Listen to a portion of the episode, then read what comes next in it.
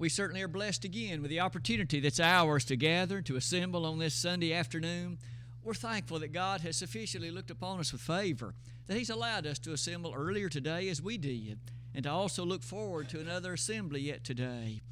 We're always so thankful and honored that we can come together, and it's our desire that these particular times of service can certainly be encouraging to us, but even more importantly, to be glorifying to God. As you know, we've come to the last Sunday in January this year, and we'll use this occasion for our first of our questions and answer sessions for this year. We had made the choice that we'd continue doing these, and as always, I'm thankful for your questions, and I know that we can each be encouraged as we give thought to them as well. As you can see, this opening installment, one of them will involve that Luke 17, verse 3. So I hope that you still have your Bible open to that location and we will give some attention to that particular uh, to that particular consideration here tonight. This opening slide is one that is a, a slide of introduction, and as usual, it's a reminder that the questions are those that, that you have offered. So it's not choices that I have made, but as usual, you have the liberty, the luxury of offering uh, a direction, at least on these particular lessons, as, as you do that each month.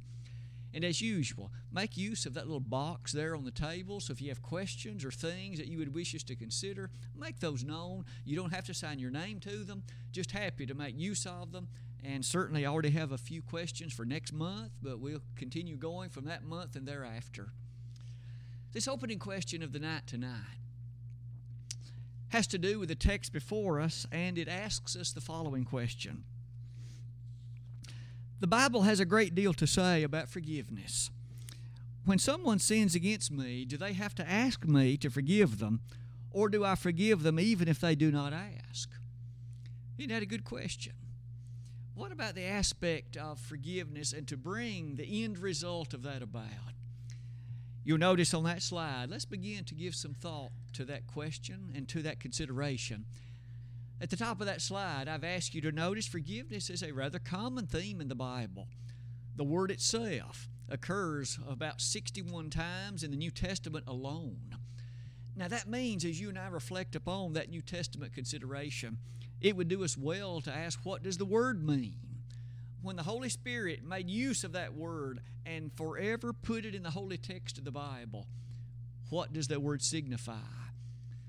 You and I know many of those particular passages will involve God's forgiveness of us, but others involve our forgiveness of our fellow man. The word you'll notice about the first part of that slide, I've listed for you what, it, what its Greek uh, spelling would look like, but just notice what the definition would, would literally mean. The word literally means to send away, to send off, to let go. Another way to think of it, to leave you can appreciate this definitive difference in state of affairs from before to after. Something is being let go, it's being sent away. You'll notice then in that usage, I've asked you to notice there are some common usages of that word. As for example, in John 11 44, as well as Matthew, as Mark chapter 1, verse 18. In those instances, you see that, let him go. Well, you notice here was a person who was under initially some kind of restraint, and then let him go. Remove the restriction, send it away. The first one had to do with nets. As fishermen, in fact, would have nets and they would let them go, that same kind of word in Greek was used to describe that circumstance. But you and I know that by far the matter of greatest import to us is the connection of that word to sin. What is involved in letting sin go? To remove that state of affairs wherein sin, you see, is being the issue which is clouding that situation. In 1 Kings 8, verse 34, an Old Testament usage where we see that Hebrew word employed in that particular connection. In Colossians 1:14 and New Testament 1, as well as Acts chapter 13 verse 38. Could I point you to thinking about that Acts text? There it is the statement that under the Old Testament regime, there was no forgiveness. There was no ultimate and final letting go. But now, under Christ, there is this letting go. There is now an occurrence whereby those sins can be released. and the guilt connected to them is in that way removed. One of the next things on that slide then is just a reminder to us when we're talking about God forgiving us. We might well recall in 1 John 3, verse 4 Whosoever sinneth transgresseth also the law, for sin is the transgression of the law. And of course, sin is what needs to be forgiven. God's law has been violated. It is God's law that has been transgressed. And thus, in terms of sin, there's a letting go and hence an obtaining of forgiveness. In Romans chapter 4, verses 7 and 8, we have a description of the fact that forgiveness puts in place a circumstance or situation that previously had not been the case. We're going to make application of that on the next slide. As we do that, let's begin, though, to notice what that's describing for us.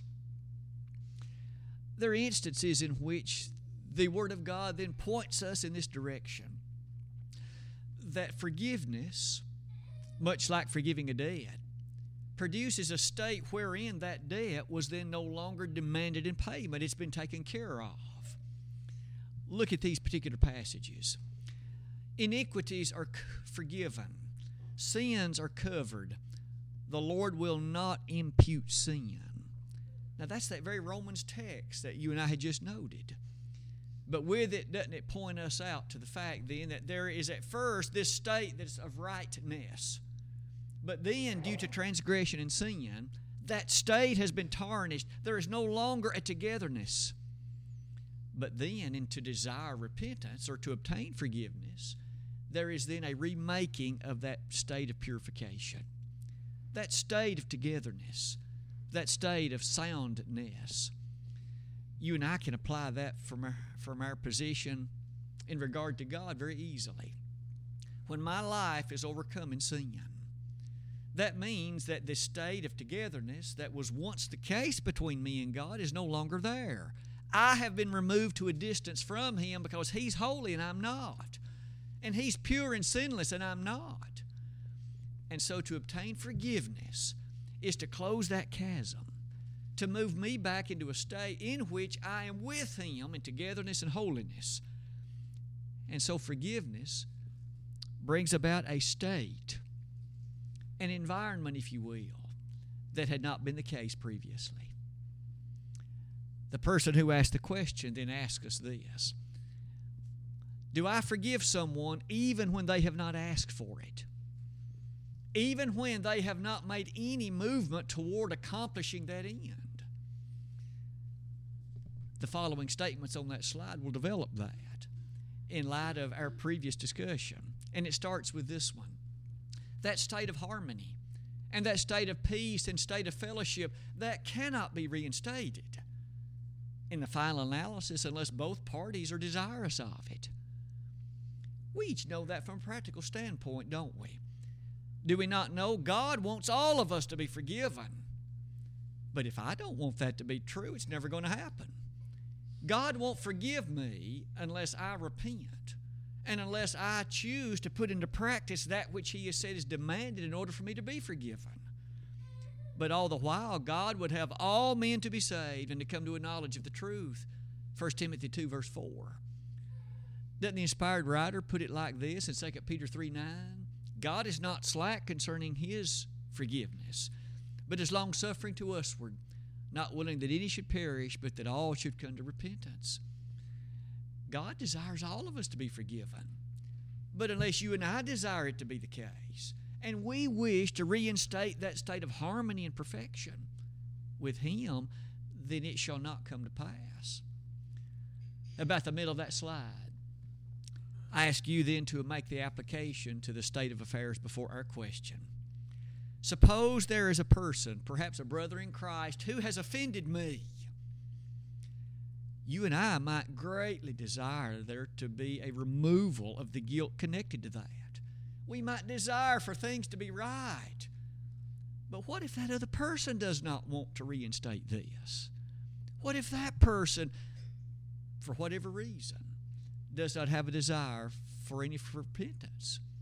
Then can we ultimately forgive them? As you come near the bottom of that slide, one of the applications we can easily make again is to what God has done for you and me. But the final analysis of it takes us to this last slide for that question at least. Let's revisit Luke 17, verse 3. Take heed to yourselves. If thy brother trespass against thee, rebuke him. And if he repent, forgive him.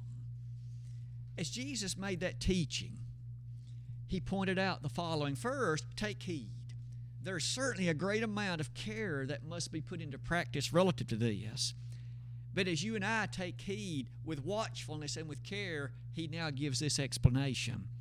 If thy brother trespass against thee, so here's an individual who has wronged us, trespassed against us, and in some way brought about a mental appreciation of wrong done by one toward myself. Jesus said, if that happens, first rebuke him. Bring that matter to his or her attention.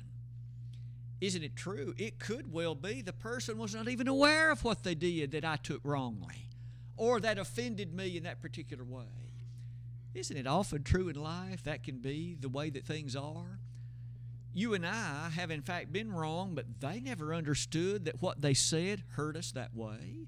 They never appreciated that what they chose to do had the implication of wronging, as you and I appreciated it. Jesus said, Rebuke him.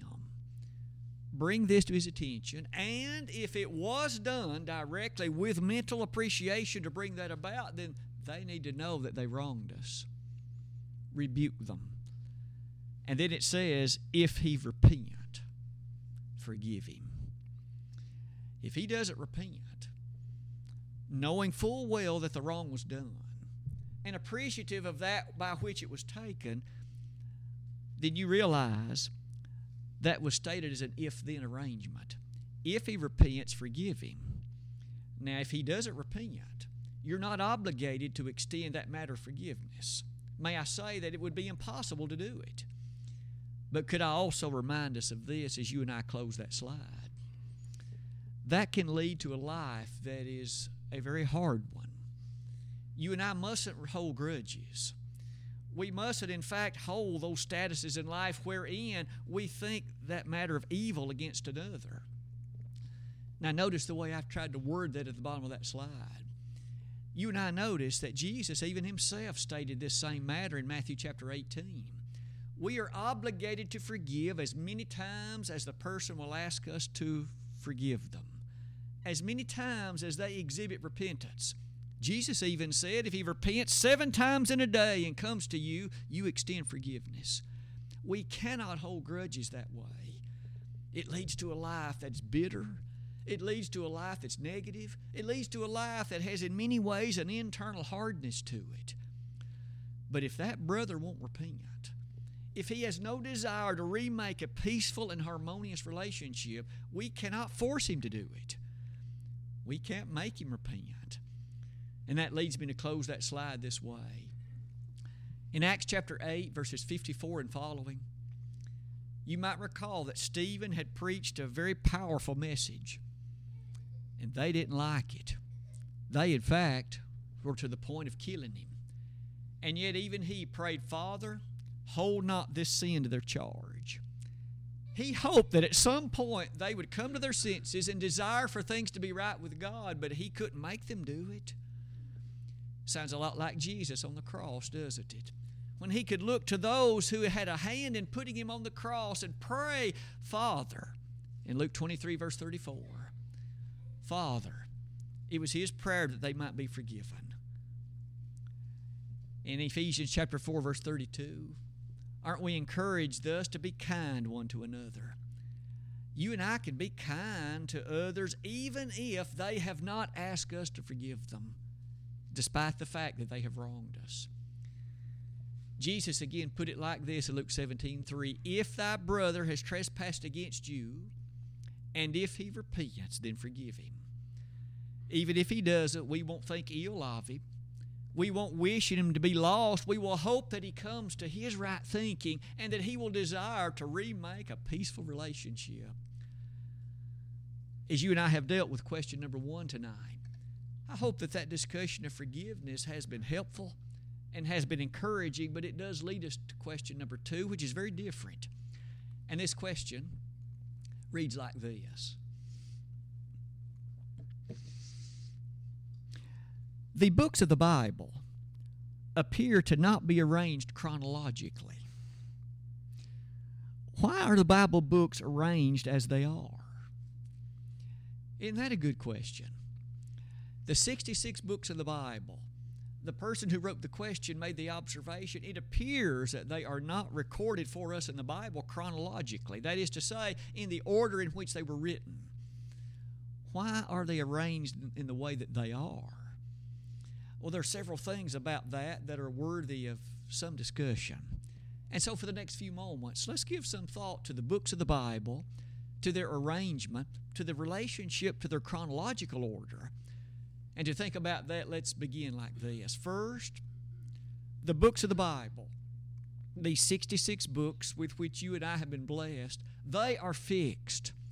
There's no question about their placement in the Holy Volume. There's no question about whether some other books ought to be there. Our question, you see, is back to the order of the 66 that we have. Think of it this way back when these books were first in arrangement, they were all written on scrolls. And so, for instance, there might be a bunch of scrolls up here in some scroll holder, and you would pull out one and you would thus read it, or at least make presentation using it. But again, all of them were not in one single volume, they were on individualized scrolls. But so you notice at some point over time, when information began to be bound, some arrangement by way of their order was selected and they were put in a certain order. You'll notice about the top of that slide that that immediately begins to ask how were they chosen to be placed in order? What things about it motivated that? When the printing press was invented, all of this, of course, became a matter of great import. There was some recognized order in certain places, and that order was thus followed in later renditions or in later printings. In most Western Bibles, like you, those you and I have, there are 39 Old Testament books and 27 New Testament books. And you and I are quite familiar with the name and the appreciation of those books, and there's by and large a recognized order to them. For instance, in the Old Testament, there are five books of law Genesis through Deuteronomy, followed by the books of history Joshua through Esther, followed by the books of poetry Job through the Song of Solomon, followed by the books of, uh, the books of prophecy, beginning with Isaiah and ending with Malachi. And that order is the one with which you and I are very familiar. But could I point out then that there was a time when there was a placement as to the ordering of those particular ones? And may I suggest, as far as I'm able to tell, St. Jerome was the one who first placed them in that order that you and I still use, at least in most Western Bibles. Now, he did that in the fourth century AD. So that's been a long time ago from your perspective and mine. But that order has by and large been accepted and followed in all the Western Bibles ever since. Now, that translation that he made was a Latin translation from the originals over into Latin. But yet, that still leaves a lot of matters unanswered. As you close that slide with, it might well be this. I think it's fascinating that the Word of God itself makes a reference to, even in that day, certain recognized divisions. Would you look with me at Luke chapter 24, verse number 44? This is, of course, after the Lord's resurrection, but before he had ascended. And as he spoke with those apostles and others, he made this observation. Luke 24, verse 44. And he, that's Jesus, said unto them, These are the words which I spake unto you while I was yet with you that all things must be fulfilled which were written in the law of Moses, and in the prophets, and in the Psalms concerning me. And even Jesus thus made an observation that there were these recognized divisions of the various presentations of the revelation of God. There was the law of Moses, there was the prophets, and there were the writings, what was also called the Psalms. Now, those three divisions that the Lord mentioned there, you and I can easily make connection between them and the various Bible books the Law of Moses, Genesis, Exodus, Leviticus, Numbers, and Deuteronomy. But then he makes mention of the prophets. You and I have already noted 17 Bible books would have fit in easily for us into that category, from Isaiah through Malachi. And then there are the Psalms. Now, the book of Psalms is the longest Old Testament book, in fact, the longest Bible book. And you might well be understanding with me how that it could easily be the opening book in the entire record consisting of the so called Psalms or the writings. It would have had the various books in it again, such as the Kings, the books of Psalms, and other things like that. But with it, what about the further developments of this point? If those divisions were recognized then, it still brings us back to the question the person asked what about the chronological arrangement? What if you looked at the Bible books chronologically? I've listed on the current slide before you the chronological ordering of the books of the Bible. Look how different it looks Genesis, Job, Exodus, Leviticus, Numbers, and Deuteronomy. Let's pause long enough to observe. It certainly would appear that the book of Job, which occurs much later in our English Bible, is actually a very, very old book. Actually, being apparent to take us back to a time which is really about the time of Abraham. So, really, if you're going to read it in a chronological way, you likely would read the first 22 chapters of Genesis and then the entirety of the book of Job, and then go back and finish the book of Genesis. It likely fits in directly in the time of Abraham, which is again about Genesis chapter 22. But let's go even forward beyond that. Then we have Joshua and Judges and Ruth and the two books of Samuel, but then First Chronicle slides into place. Because again, in terms of the writer of that book, as some other appreciations, it may well be clear that the book of First Chronicles might be different than its actual placement in, in our English Bible. But then we have Psalms and the Song of Solomon and Proverbs and Ecclesiastes and then First and Second Kings, as well as the other books that I've listed for your consideration. But one of the things to notice, isn't it interesting how that the ordering that you and I are accustomed to in our Western Bible is not chronological. the New Testament, things are also different. What about the ordering of the 27 New Testament books? Matthew, Mark, Luke, and John. May I point out to you that this, in fact, is a bit of controversial. It's not even clear that Matthew precedes Mark. There are many who think that Mark was written before Matthew. Now, it's hard to reach that definitive conclusion because the Bible doesn't itself tell us, but there's certainly a lot of evidence that might suggest Matthew's not even the first one in terms of order. But look at what follows it. I list for you the book of Acts. There's also some question as to whether Acts really ought to be later than that. The particular listing I have presented to you is not the one that, in my opinion, is actually the correct one. This is one that some scholars have come up with. I think Acts was written quite a bit later than this. I think First Thessalonians preceded Acts by several years, in fact. But look at what this ordering presents. First and Second Thessalonians do appear to be very near, near in time. First and Second Corinthians appear very near in time. Then there seems to be Galatians. And then there seems to be Romans following the Galatian letter. Not only that, there's James and Colossians and then Philemon. You can appreciate all of them for yourself. But isn't the point to be noted? The particular selection of the ordering in the Bible was not handed down by God Himself. The individual scrolls were there, but men have selected to place them in a particular order. I write all of that that way because of what's on the next slide. Let's make some observations and some conclusions about some of these. There is no sacred arrangement to the books of the Bible, either Old or New Testament. In fact, there are several ancient manuscripts of the Old Testament that actually present the information in the Old Testament books in a different order in which we have them in our English Bible. I've listed one particular example for you. A few weeks ago, in part of our study, we mentioned the famous Syriac Peshitta presentation of the Old Testament. That particular version has the book of Job after the book of Deuteronomy. We've already learned that the time frame of Job seems very clearly to be very much older than its placement in our English Bible. That example is just one. Look at the New Testament case. Similarly, in the New Testament, there's no sacred ordering to these books.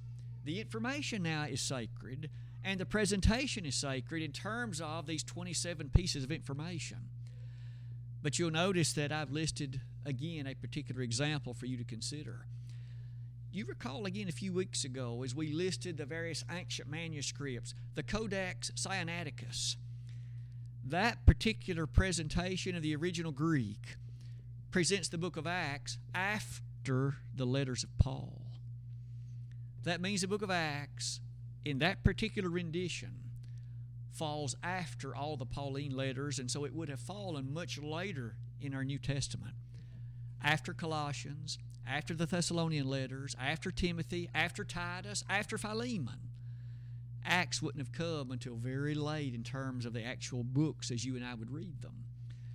Now, is it still inspired in terms of material? Absolutely. That led me to make a few statements as you close that particular slide. The ordering of the books of the Bible that you and I have been given in terms of our Western understanding, it is important, it would seem to me, to be mindful of that ordering. Because as Bible study takes place, or as preaching takes place, and reference is made to a certain Bible book, it's important to be able to find it. It's important to know where that book is. And thankfully, you and I have a, an order that is quite familiar to us and so think about those New Testament books Matthew and Mark, Luke and John. These gospel accounts that highlight the greatest life ever lived, the life of Jesus Christ. But then that's followed by this book of Acts. And although we've learned that chronologically Acts may well be quite a bit later than Romans or the Corinthian epistles, there is something to be noted about the systematic development that you and I have been given after studying that greatest life, the life of Christ. In Acts, we learn how to appropriate the blessings of His life to us. We learn how to become a Christian. We see example after example of those who did become Christians. And we see the establishment of the church in that book. And so there is some sense in which we can appreciate the value of Acts in that place. Once we have then mastered becoming a Christian, what about the 21 books that follow it? beginning with Romans and ending with Jude. How to live the Christian life every day, every moment of every day. How to be motivated to be faithful in and out of the characteristic series of life lessons that you and I appreciate. Then the book of Revelation, the closing book, how to die in Christ, how to be faithful no matter what the circumstances are. And so it makes some degree of sense to think about the messages of the 27 books in that order as you close that slide with me. Whether it's for reference, for study, whether it's for the other particulars, it's important to know these books of the Bible and to appreciate the messages that they contain and the ability this hour is to use them. Now, as you close that second question with me, those are our questions for this particular evening. And so let's conclude our lesson like this. We've looked at forgiveness the considerations connected to repentance and forgiveness. And we've also reflected upon the books of the Bible. You may give some thought to that chronological ordering in this one final observation. Each week, when our bulletin is presented, you may notice that on a part of that bulletin is a Bible reading for that week. That Bible reading is chronological. If you follow through that from the opening of the year to the end of the year, from January to December, the particular chapters that are in fact invited for us to read are in fact presented in a chronological way. And so that means that as you give thought to that chronology, it does not match the Bible books in the order they're presented to us. In fact, is presented to us in a way that is in terms of the life and times that those books are describing chronologically. I hope that you and I have found some of these considerations tonight intriguing because they have definitely been motivating. As I've already mentioned, we have more questions awaiting, and come the month of February, we'll take up some of them and give thought to some interesting developments that challenge us in a number of ways. For tonight, why don't we offer the Lord's invitation like this? The ordering of these books of the Bible has brought before us the wonderful message of God's forgiveness. And aren't we thankful that God has extended to us the opportunity to have our sins forgiven? Oh, how quickly we should rush to His side, desiring that we would be right and that those sins would be taken away as we learn the actual meaning would be before us tonight. If you have known the life of Christ and perhaps knew the faithfulness and the strength in that part of life for some time, but over the course of time, you've gradually moved away from Him. You've begun to live in a way that is not pleasing in His sight. He has not given up on you. Don't give up on yourself. Won't you come back to His faithful side, desiring to be right in His side? That requires that you make repentance of those sins, desire to turn aside from them. And again, if you will repent, He will forgive. As you repent and confess them, He would quickly make them and take them away. If you have never become a Christian, though, in order to first contact the precious blood of Christ, you need to obey that initial matter of obedience in light of the gospel. Believe in the Lord, won't you? Repent of your sins, confess the, the greatness of His name, and be baptized for the remission of your sins. If we may assist you tonight in that way, what a joyous occasion it would be. What a happy, eternal circumstance for you that it would be, and we'd, we'd be honored to celebrate with you. If we could help you tonight in that way, it'd be our joy and privilege. Brother Don has made an announcement of a song of encouragement. If during this time you would wish to make a public response to the gospel, we'd like to invite you and we'd like to encourage you and do that while together we stand and while we sing.